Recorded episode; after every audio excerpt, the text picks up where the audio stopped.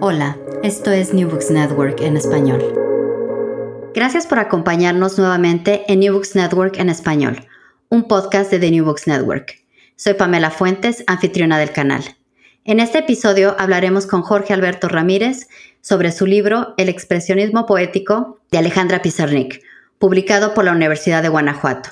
Jorge, bienvenido al podcast. Muchas gracias Pamela por invitarme a conversar con ustedes y estoy eh, muy contento por poder hablar de esta escritora argentina muy famosa. Muchas gracias a ti por tomarte el tiempo de estar con nosotros. Jorge, has sido un estudioso de las letras hispánicas desde hace un tiempo. ¿Por qué no nos platicas un poco más sobre ti y tu trayectoria para conocerte mejor? Sí, claro. Eh, bueno, yo soy licenciado en letras hispánicas por la Universidad Autónoma Metropolitana eh, soy maestro en literatura hispanoamericana por la Universidad de Guanajuato y la Universidad de Mar del Plata, en Argentina.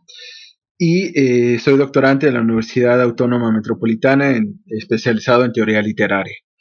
Eh, bueno, he publicado algunos libros, algunos artículos también. he figurado también en antologías. Y bueno, soy un apasionado de las letras y de la poesía en especial. Y bueno, yo creo que esta pasión es la que te lleva a escribir este libro. ¿Por qué no nos platicas un poco más de la planeación y escritura del libro que hoy nos reúne? ¿Cómo surgió la idea?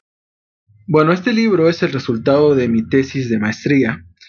Em, yo conocí a Alejandra Pizarnik, eh, su obra hacia el año 2005.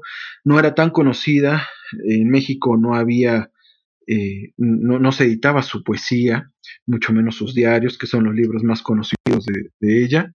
Eh, pero bueno, indagando por internet o, incluso en, eh, copias fotostáticas, bueno, podía yo acceder a su poesía. Indagué, conseguí sus libros y me metí de lleno en, su obra, estudiándola y el resultado ha sido una tesis de maestría que después se convirtió en un pequeño libro editado por la Universidad de Guanajuato. A lo largo de esta conversación nos centraremos, por supuesto, en el análisis que haces de la poesía de Alejandra Pizarnik. Es una figura muy popular, como nos comentas, sobre todo en años recientes. Creo que conviene presentarla y que nos cuentes un poco por qué crees que su figura se ha vuelto cada vez más popular.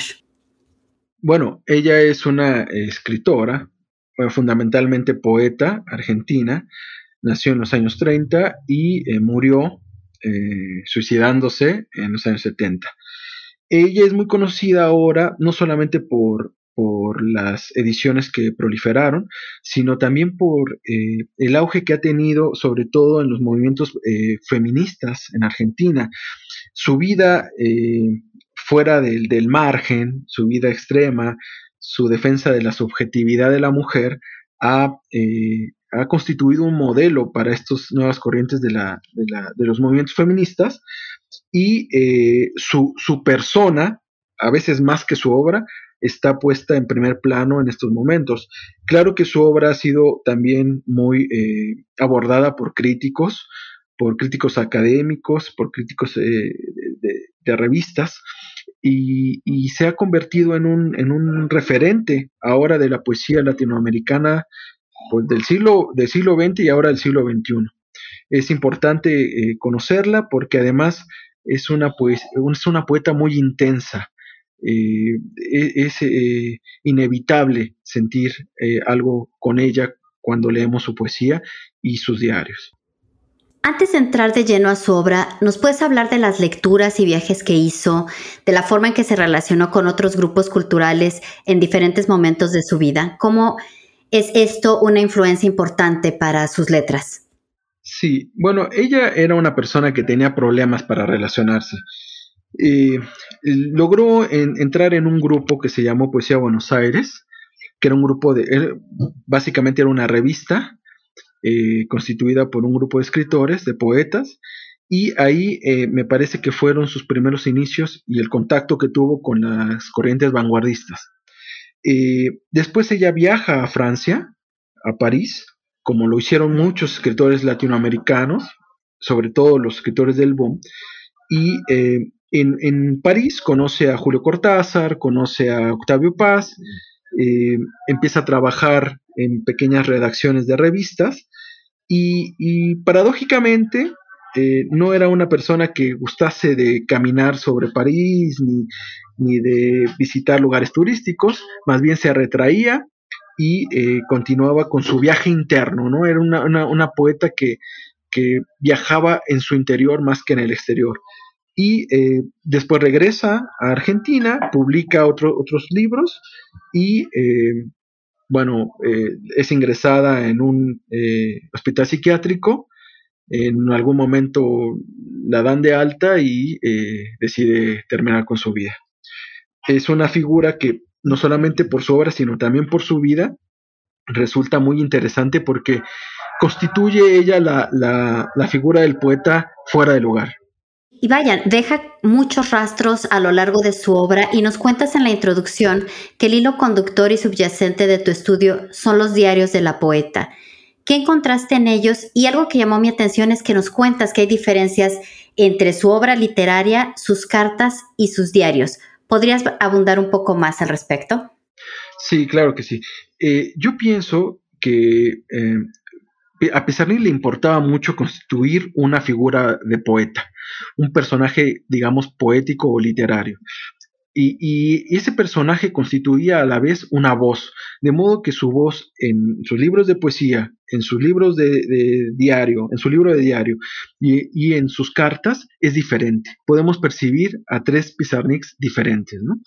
Eh, en, la poesía tenemos a una Pizarnik eh, con una alta conciencia de la, técnica literaria, era una escritora muy consciente de sus medios expresivos. Por eso es algo que yo discuto en el libro, ¿no? Sobre la técnica surrealista.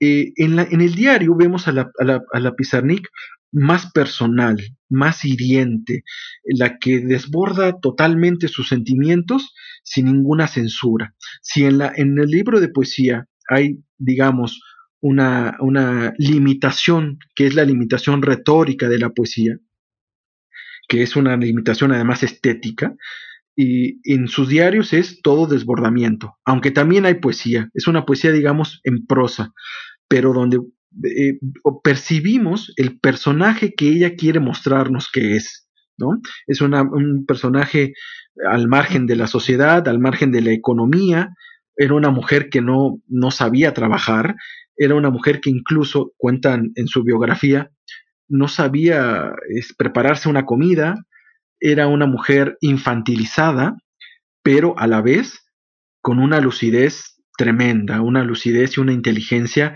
como pocas.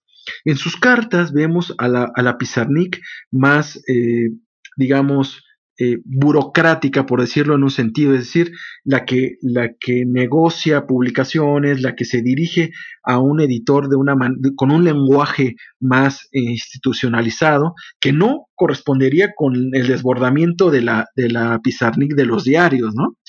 Eh, es una, digamos que la persona que constituye sus cartas es una persona de, es un, es un intelectual, ¿no? En la, persona que constituye sus diarios es eh, los sentimientos desbordados.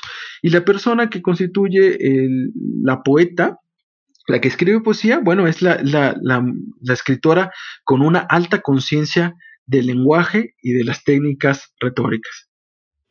Y justamente nos pones en el centro de la siguiente pregunta, porque en las primeras páginas de tu primer capítulo nos cuentas que una de las obsesiones de Pizarnik era corregir sus poemas una y otra vez. ¿Cómo explicar esta necesidad por encontrar las palabras exactas? ¿Cuál fue su relación con el lenguaje? Bueno, ella era una, era una mujer que se sentía desamparada, ¿no? Eh, que sentía que no correspondía con el mundo una mujer que le costaba, repito, relacionarse con las personas y relacionarse con la sociedad y relacionarse con la política.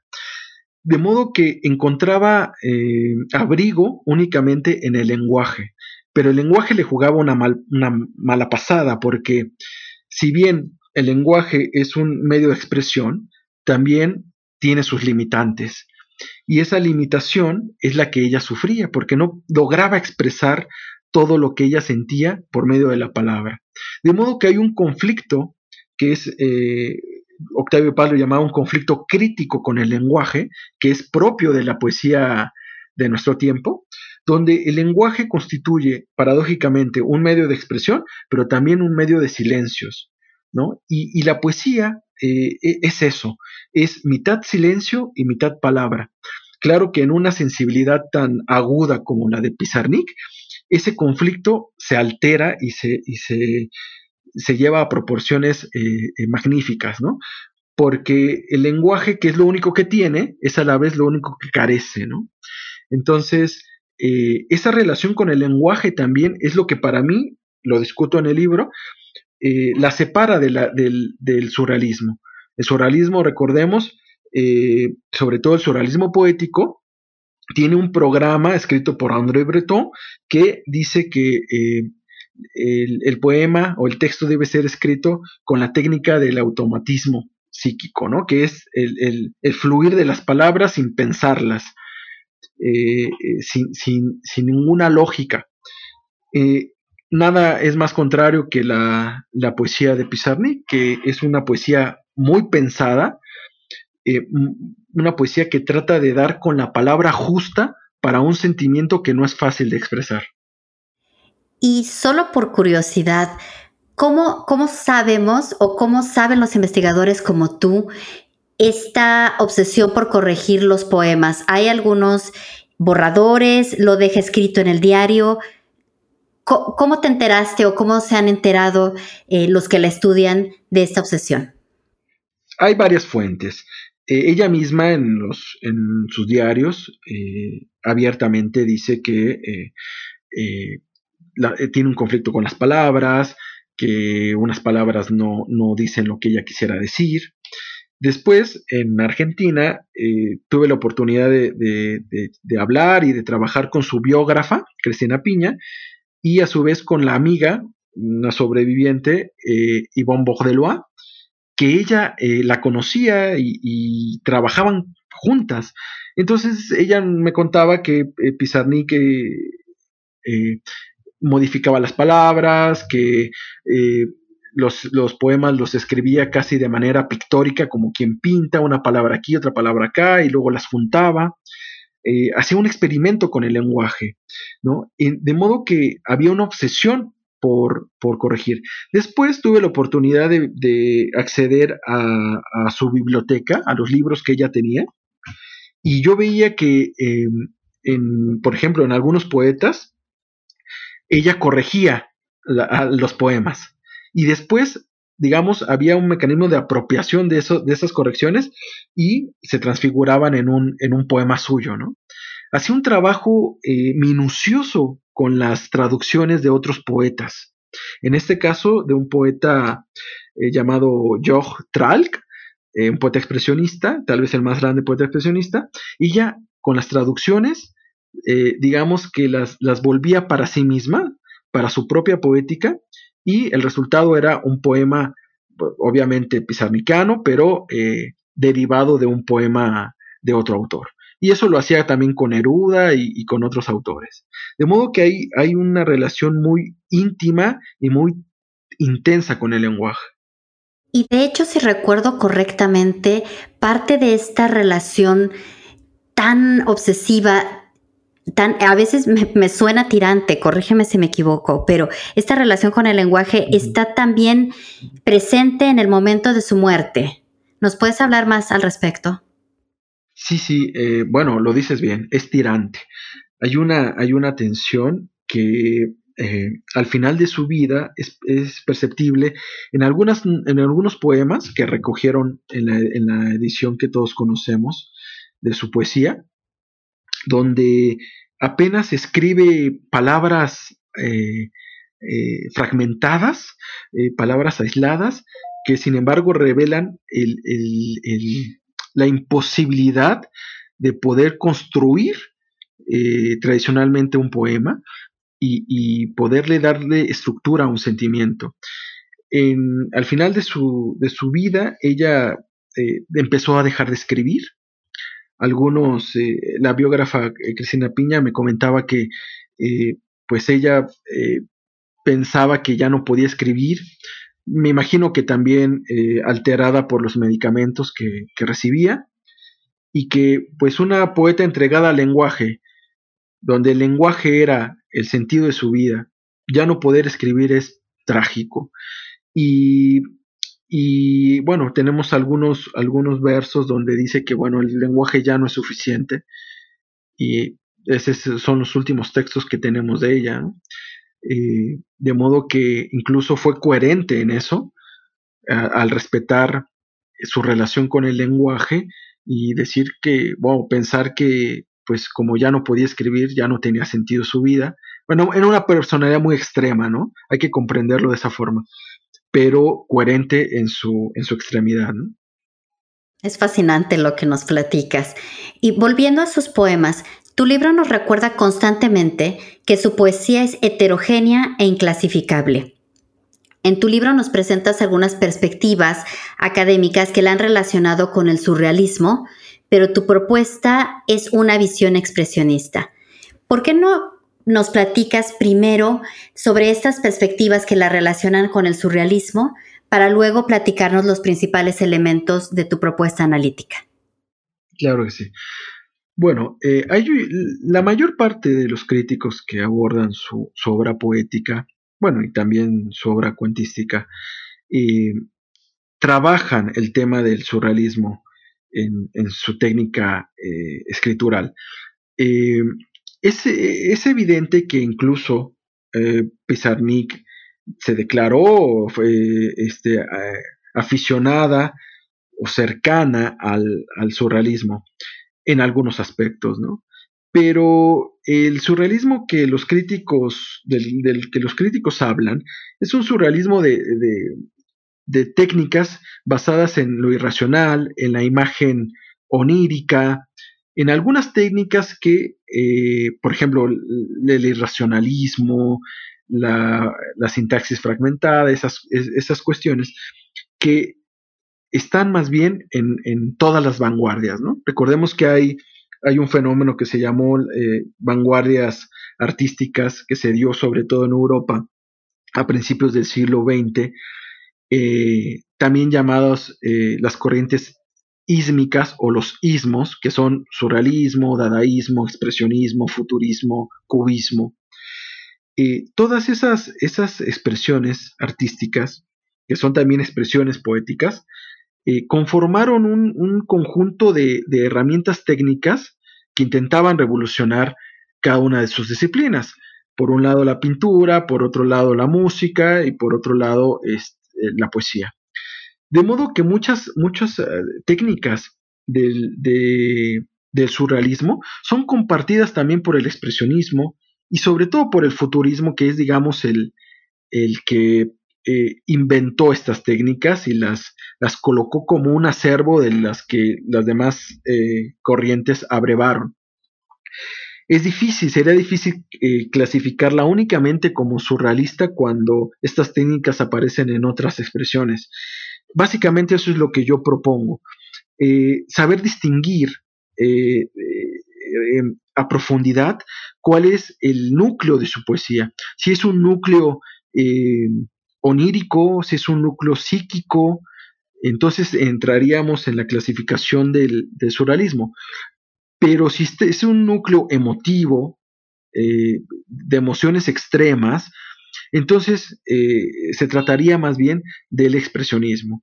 Y la lectura que yo trato de darle a sus técnicas narrativas y a su, a su poética es la del expresionismo por el, modo de, eh, trabajar con las emociones, de deformar la realidad a través de las emociones intensas, que eso es básicamente a grandes rasgos el expresionismo. ¿no? Lo podemos ver en las pinturas, vemos eh, eh, pinturas que no son totalmente figurativas, podemos recordar a Kandinsky que, planteó el arte abstracto, pero que relacionado íntimamente con, una expresión este, anímica. Eh, entonces, eh, lo que hace Pizarnik es utilizar las técnicas de la vanguardia, que también podríamos relacionarlas con, el expresionismo, y plantearlas a partir de sus eh, emociones. Esa es básicamente la distinción que yo, que yo hago en el libro. Y trato de, eh, creo que soy el, no soy el único, pero soy de los primeros críticos que plantean que Alejandra Pizarnik puede leerse eh, con, bajo la luz de la estética expresionista. Y justamente es en tu capítulo El expresionismo y Alejandra Pizarnik en el que nos hablas un poco más a detalle de esta propuesta. Nos dices que el impresionismo representa la realidad y el expresionismo la presenta. Nos ofreces el, ejemplo del grito de Edvard Munch. ¿Nos puedes hablar de la representación y presentación de la realidad a través de este ejemplo? Y ya que estamos en esto, del proceso de alquimia en la poesía de Pizarnik. Sí, claro que sí. Bueno, el, expresionismo eh, es un movimiento que criticó fundamentalmente al impresionismo. Ellos creían que el impresionismo era un arte pasivo, un arte burgués, un arte institucionalizado y un arte de las sensaciones. ¿no?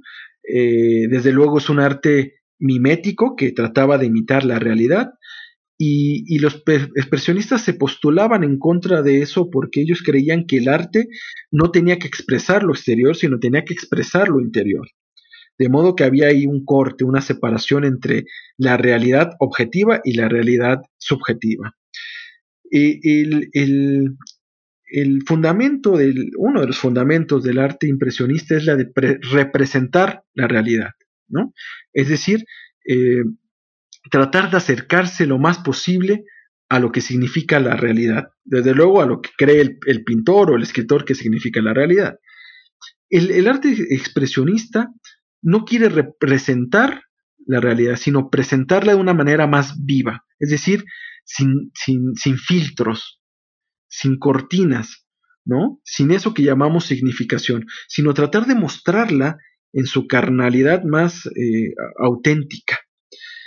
E, e, en ese sentido, el expresionismo se, relaciona con la eh, corriente filosófica llamada fenomenología, que intentan hallar la esencia de los objetos, sin filtros, sin cáscaras, sin, algo, sin intermediarios, eh, cuando uno, el, impresionista representa la realidad, el, deseo de significarla es ya un, un, este, un intermediario, ¿no?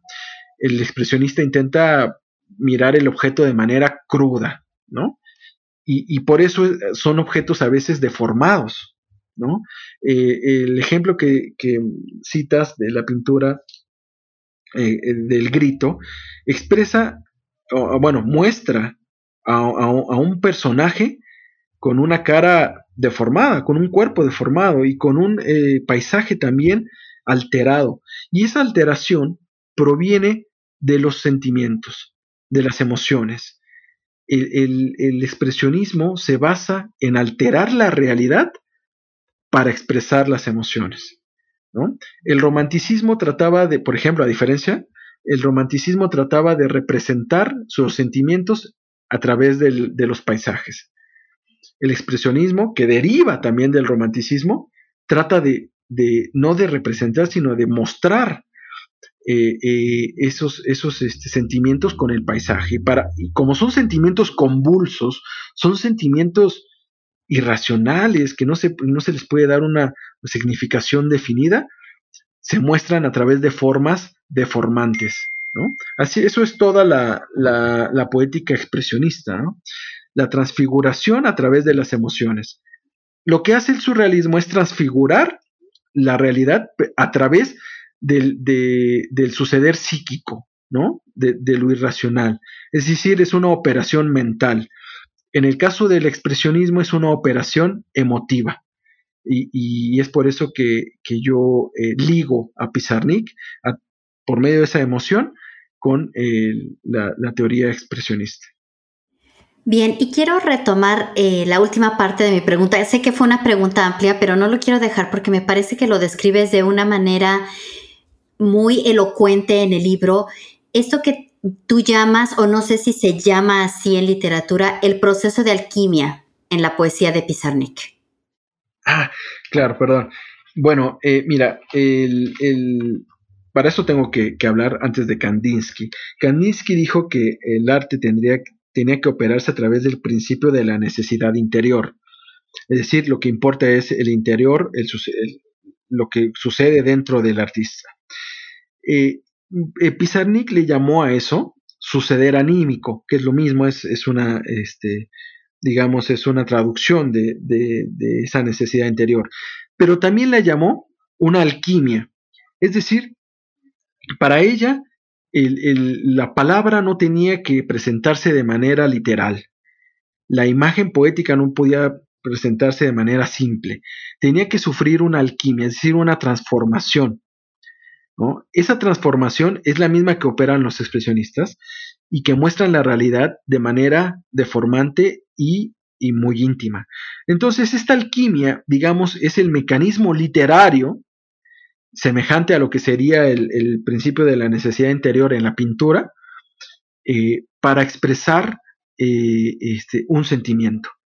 Es decir, por ejemplo, una imagen poética que eh, por ejemplo, una imagen que, utiliza mucho Pizarnik es la del sol negro, ¿no?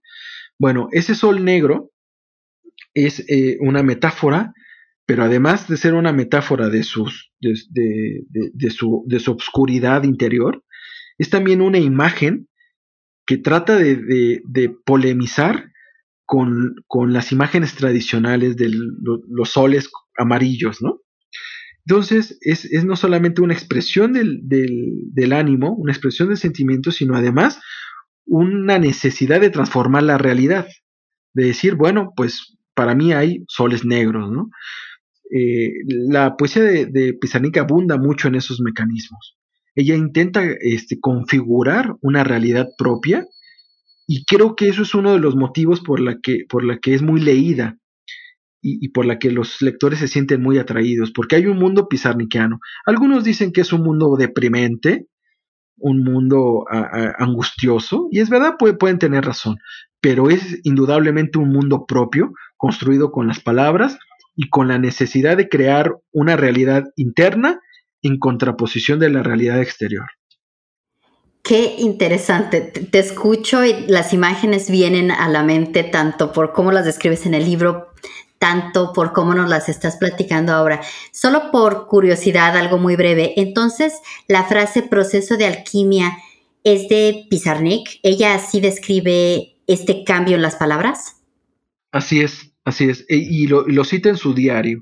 Su diario servía para eh, reflexionar sobre la poesía. No solamente, de hecho, para decirlo a, los, a las personas que no han leído sus diarios y para introducirlos, no es un diario que hable del, del acontecimiento diario, no es un diario tradicional, es un diario muy poético, donde eh, sus reflexiones son más bien poéticas sobre la poesía, pero también sobre su, su eh, estado de ánimo.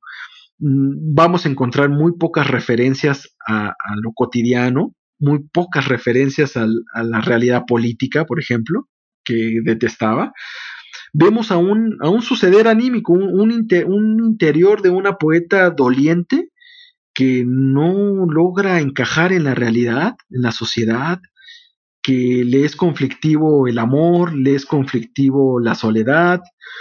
Es una mujer eh, que, podemos reconocer por su inestabilidad, que afortunadamente logra expresar en su poesía. Si no fuese capaz de expresarlo en su poesía, yo creo que no nos llamaría tanta la atención un personaje como ella. Pero logró, difícilmente logró eh, eh, plasmarlo en un poema con la lucidez de la técnica, eso no hay que olvidarlo, y, mostrarnos que el lenguaje puede eh, llegar a un límite y explotar porque eso es lo que hace con su poesía, ¿no? Explotar el, lenguaje y ya reducirlo al silencio. Pero hay mucha tensión en eso y como hace rato lo nombraste, ¿no? Pues eh, hay, hay un, estira y afloja, ¿no? Como se dice en México, en relación con, con su convivencia y su trabajo con el lenguaje. Justo estás allanando el camino perfectamente para la siguiente pregunta, porque en las páginas de tu libro nos describes al expresionismo como portavoz de los sufrimientos humanos. ¿Cómo se funden la visión trágica de la vida y el sufrimiento en la poesía de Alejandra Pizarnik? Sí, claro. Eh, bueno, los poetas expresionistas, eh, casualmente, esto es una casualidad nada más, no tenemos que ver ahí un patrón, eh, fueron, fueron suicidas. No todos, pero la mayoría. Eran, consumían drogas. Pesarnik también incurrió en las drogas. eran personalidades muy sensibles, casi diría hipersensibles, muchos de ellos murieron jóvenes, eh, no tuvieron una, profesión tradicional, no encajaron completamente en la sociedad y eso los colocaba en, una posición al margen que eh, desde luego sufrían eh, desprecios y menosprecios, pero también les permitía esa posición observar la vida de otra manera. De modo que eh, esa, esa, posición de marginalidad les permitía también tener una visión para nada entusiasta y optimista, ¿no? Como se suele promover en la cultura. Era una visión de la angustia, una visión del dolor, una visión del sufrimiento, pero no exaltándolos, sino más bien investigándolos, yo, definiría a los expresionistas como investigadores del dolor, ¿no? No promotores del dolor, sino investigadores, ¿no? Eh, los que mm. tienen el valor de, de, aventarse al abismo y decir lo que hay ahí, ¿no? Eh, bueno, Rambo es uno de los, no es expresionista Rambo, pero es uno de los, de los ejemplos del poeta que eh, experimenta las experiencias más profundas para relatarlas, ¿no? Recordemos que hay un libro este, muy conocido de Rambo que se titula Una temporada en el infierno, ¿no? Eh, algo parecido podríamos decir de Pizarnik, ¿no? Eh, eh, más bien yo diría una, una, vida en el infierno para referirme a Pizarnik. Pero repito, no es, una, no es un infierno que, este, un infierno populista, no es un infierno que, que, sea propagandístico. Es un infierno muy personal, un infierno subjetivo, doloroso, auténtico, y que ha encontrado, por fortuna, una expresión literaria. Eso es para mí la, poesía, la poesía expresionista, que veo en aquellos poetas europeos y que también reconozco en Alejandra Pizarnik. ¿Y de dónde provenía tanto dolor, Jorge? Me pregunto, para aquellos que no estamos tan familiarizados con su biografía, ¿qué era lo que en la experiencia daba forma a esta poesía tan dolorosa? Sí, bueno, ella desde chica eh, sufría bullying, incluso bullying por sus padres. Ella eh, era, una, era, una, niña eh, que tendía a la obesidad, entonces su, su mamá le, le, daba eh, anfetaminas, que en, aquel, en aquella época se utilizaban para adelgazar, pero que oh. empezaban, a alterar también, eh, empezaban a alterar también su, su mente, ¿no? De modo que desde chica ella eh, había sufrido algunos desprecios, porque además pues era la hermana que no era consentida, era la hermana que no, se, no definía su sexo, ¿no? Su, género no lo, no lo tenía definido. Era la hermana que no se casó, la hermana que no trabajó. Digamos que estaba fuera de los estándares tradicionales. Eso la fue excluyendo incluso de su familia. Era una mujer muy demandante. Algunos amigos de ella cuentan que les hablaba a las 3 de la madrugada llorando para, pues, para que la fueran a ver, ¿no? Y, era una mujer que exigía, que daba mucho de sí misma, pero también exigía mucho de sí misma, y eso la fue también alejando de, de, las personas. Alejandra no era una mujer fácil con la que uno pudiera entablar una amistad. Hay algunos testimonios de escritores, de amigos, de conocidos, que refieren lo difícil que era ser amigo de Alejandra Pizarnik. Algunas anécdotas de llamadas telefónicas a las 3 de la madrugada o de eh, bruscos cambios de ánimo. Ella era una mujer que lo daba todo y a la vez lo exigía todo. Entonces tú comprenderás que era una mujer singular, con un carácter agudo, de la que eh, muchos admiraban, pero también algunos rechazaban. Todo eso acumulado en estado de explosión alcanzaba una expresión poética, a veces narrativa también, que conformaron el estilo y, la visión de mundo de Alejandra Pizarnik. Una visión en todos los sentidos extremo, a punto siempre de explotar, un mundo vivaz de emociones intensas, todo eso conforma el, estilo poético, la expresión poética de Alejandra Pizarnik, muy ligada, yo diría estrechamente ligada a la experiencia de vida.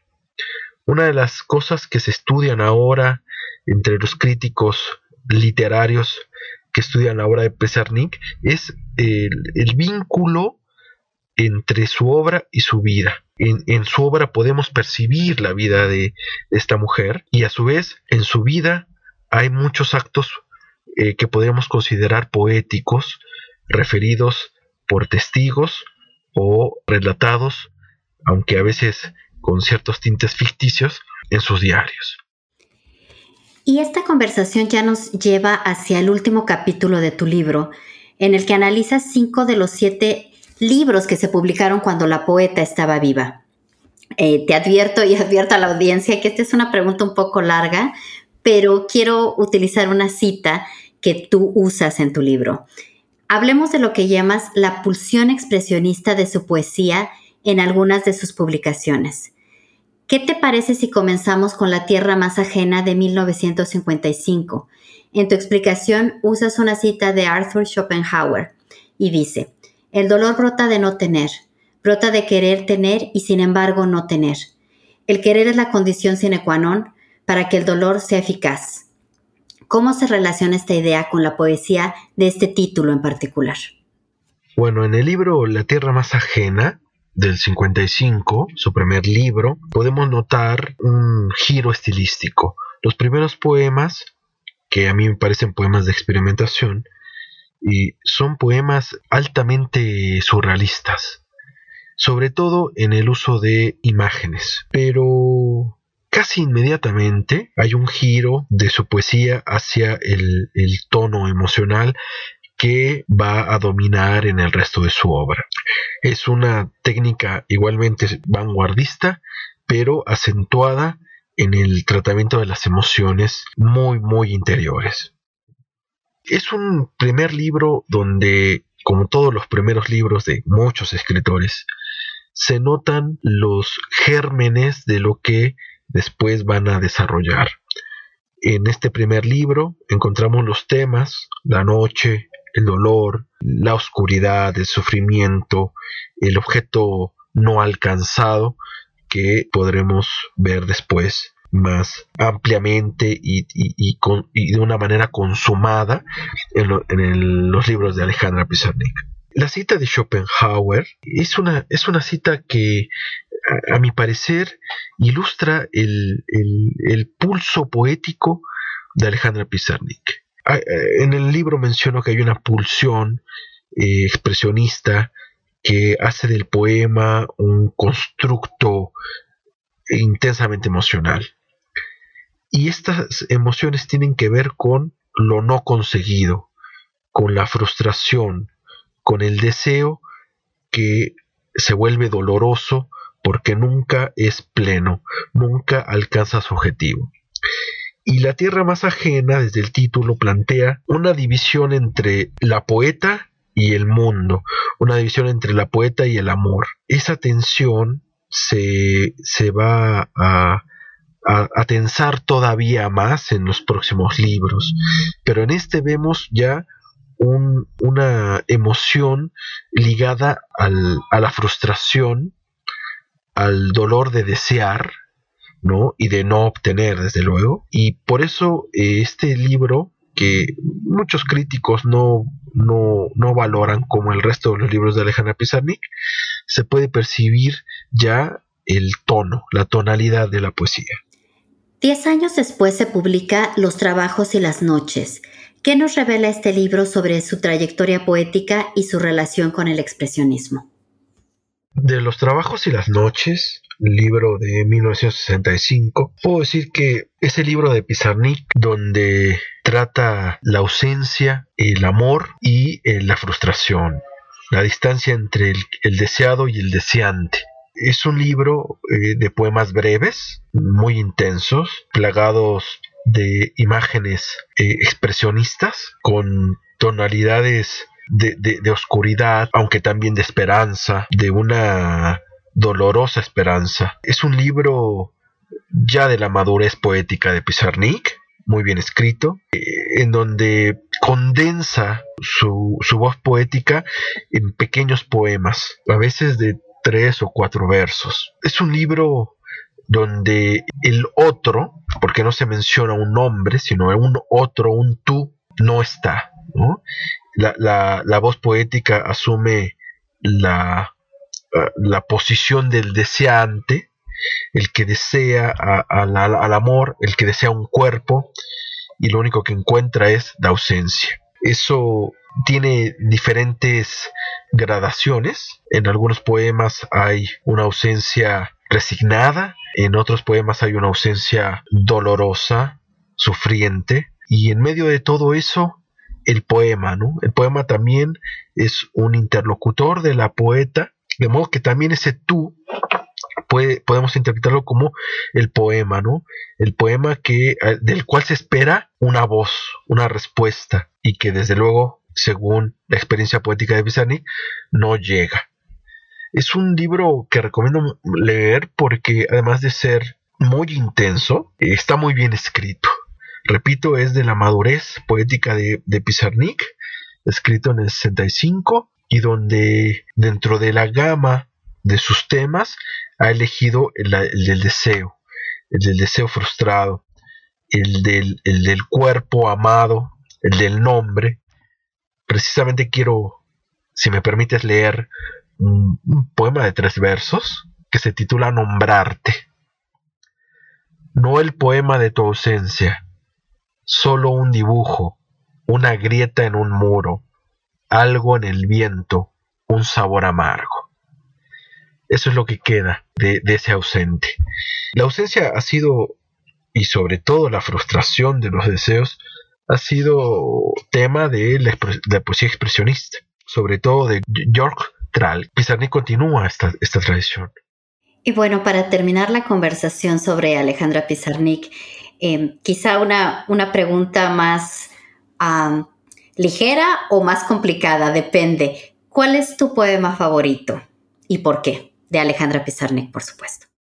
Uno de mis poemas predilectos es un poema del libro Las aventuras perdidas de 1958 que justamente tiene un epígrafe de Track, del poeta expresionista, que dice, sobre negros peñascos se precipita, embriagada de muerte, la ardiente enamorada del viento.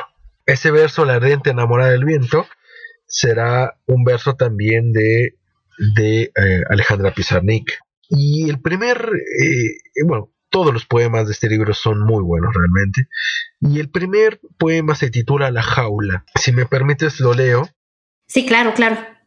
Y veremos cómo los, tópicos de la, poesía expresionista se encuentran en este texto, cómo hay una escisión entre, entre la sensibilidad del yo y el mundo externo, el mundo ajeno, la tierra más ajena, ¿no? Se titula La jaula.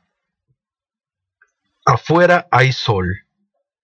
No es más que un sol, pero los hombres lo miran y después cantan. Yo no sé del sol, yo sé la melodía del ángel y el sermón caliente del último viento. Sé gritar hasta el alba cuando la muerte se posa desnuda en mi sombra. Yo lloro debajo de mi nombre, yo agito pañuelos en la noche, y barcos sedientos de realidad bailan conmigo. Yo oculto clavos para escarnecer a mis sueños enfermos. Afuera hay sol. Yo me visto de cenizas. Bueno, la oposición entre el sol y las cenizas, entre, entre la luz y la oscuridad anímica de la poeta. Es un, es un texto que desde el inicio va, marca ya la tonalidad emotiva, la pulsión de las pasiones que, con la cual Alejandra Pizarnik construye su mundo. Siempre la presencia de la muerte. Sé gritar hasta el alba cuando la muerte se posa desnuda en mi sombra. La muerte es un, es un tema que obsesiona a la poeta en todos sus libros, pero también a la persona. Desde pequeña, ella relata en sus diarios, tenía una obsesión por la muerte. Hablaba siempre del suicidio, pero también de la muerte como un consuelo, como un hogar, como un ente amigo, le daba a la muerte distintos tratamientos. El sol, el sol aparece también en varios poemas, pero es un sol para ella contradictorio, un, un sol que no expresa lo que ella necesita, ¿no? Hay una pugna con el sol, digamos, como imagen exterior, imagen de la realidad objetiva, y un, un suceder anímico interior que es más bien oscuro. El llanto es también otro, otro de los temas de Pizarnik. En este poema dice, yo lloro debajo de mi sombra, yo agito pañuelos en la noche. Entonces, eh, digamos que en este, en este libro se puede ver cómo esas obsesiones, esas pulsiones expresionistas aparecen ya desde este primer poema. Vendrán otros, es un libro que también recomiendo. Diré que existe hoy una edición de la editorial de bolsillo relativamente accesible que edita la poesía completa de Alejandra Pizarnik. Ustedes pueden encontrarlo y disfrutarlo. Qué interesante. Jorge, muchas gracias por compartir tu tiempo con nosotros. Ahora, sé que nos comentaste que estás terminando el doctorado, pero ¿qué otros proyectos tienes más adelante? ¿En qué estás trabajando? ¿Qué viene para ti? Sí, bueno, como dije, estoy a punto de terminar el doctorado en teoría literaria y quiero seguir trabajando en, José Emilio Pacheco en esta en esta hipótesis que propongo sobre su poesía vanguardista y trabajarlo como libro. Espero que, pueda lograrlo y, dedicarme mucho más a la, a la investigación de la poesía. Así sea, porque bueno, José Emilio Pacheco también es una figura muy interesante en las letras. Te deseo la mejor de las suertes con este proyecto y te quiero agradecer por haber compartido con nosotros eh, tu experiencia escribiendo este libro, tu conocimiento y tu análisis. Muchas gracias, Jorge. Quisiera despedirme eh, diciendo que le he pasado muy bien. He estado muy contento en, en la entrevista. Te agradezco muchísimo, Pamela. Y además celebro mucho que le otorgues este espacio a las inquietudes académicas, a los, autores de libros y que se difunda la cultura por este medio. Te felicito y reitero mi agradecimiento contigo y con tu espacio. Gracias de nuevo. Y también quiero agradecer a todos y todas ustedes por escuchar esta conversación para New Books Network en español. En esta ocasión, les recuerdo, hablamos de El expresionismo poético de Alejandra Pizarnik. Hasta la próxima. Gracias por escuchar New Books Network en español.